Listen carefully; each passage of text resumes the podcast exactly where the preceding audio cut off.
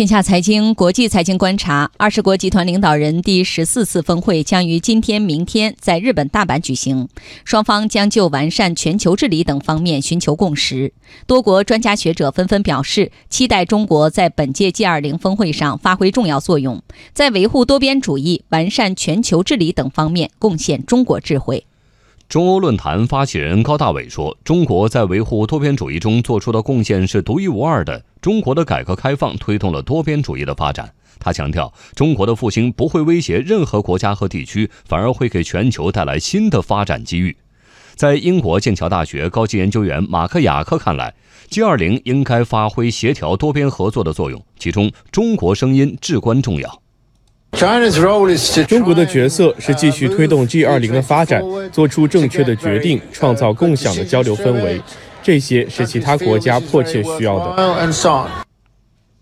日本筑波大学名誉教授、国际亚洲共同体学会会长近藤荣一说，中国在推动国际贸易自由化、建设开放型世界经济中发挥了巨大的作用。面对世界新动向，他期待中国为完善全球治理贡献中国智慧。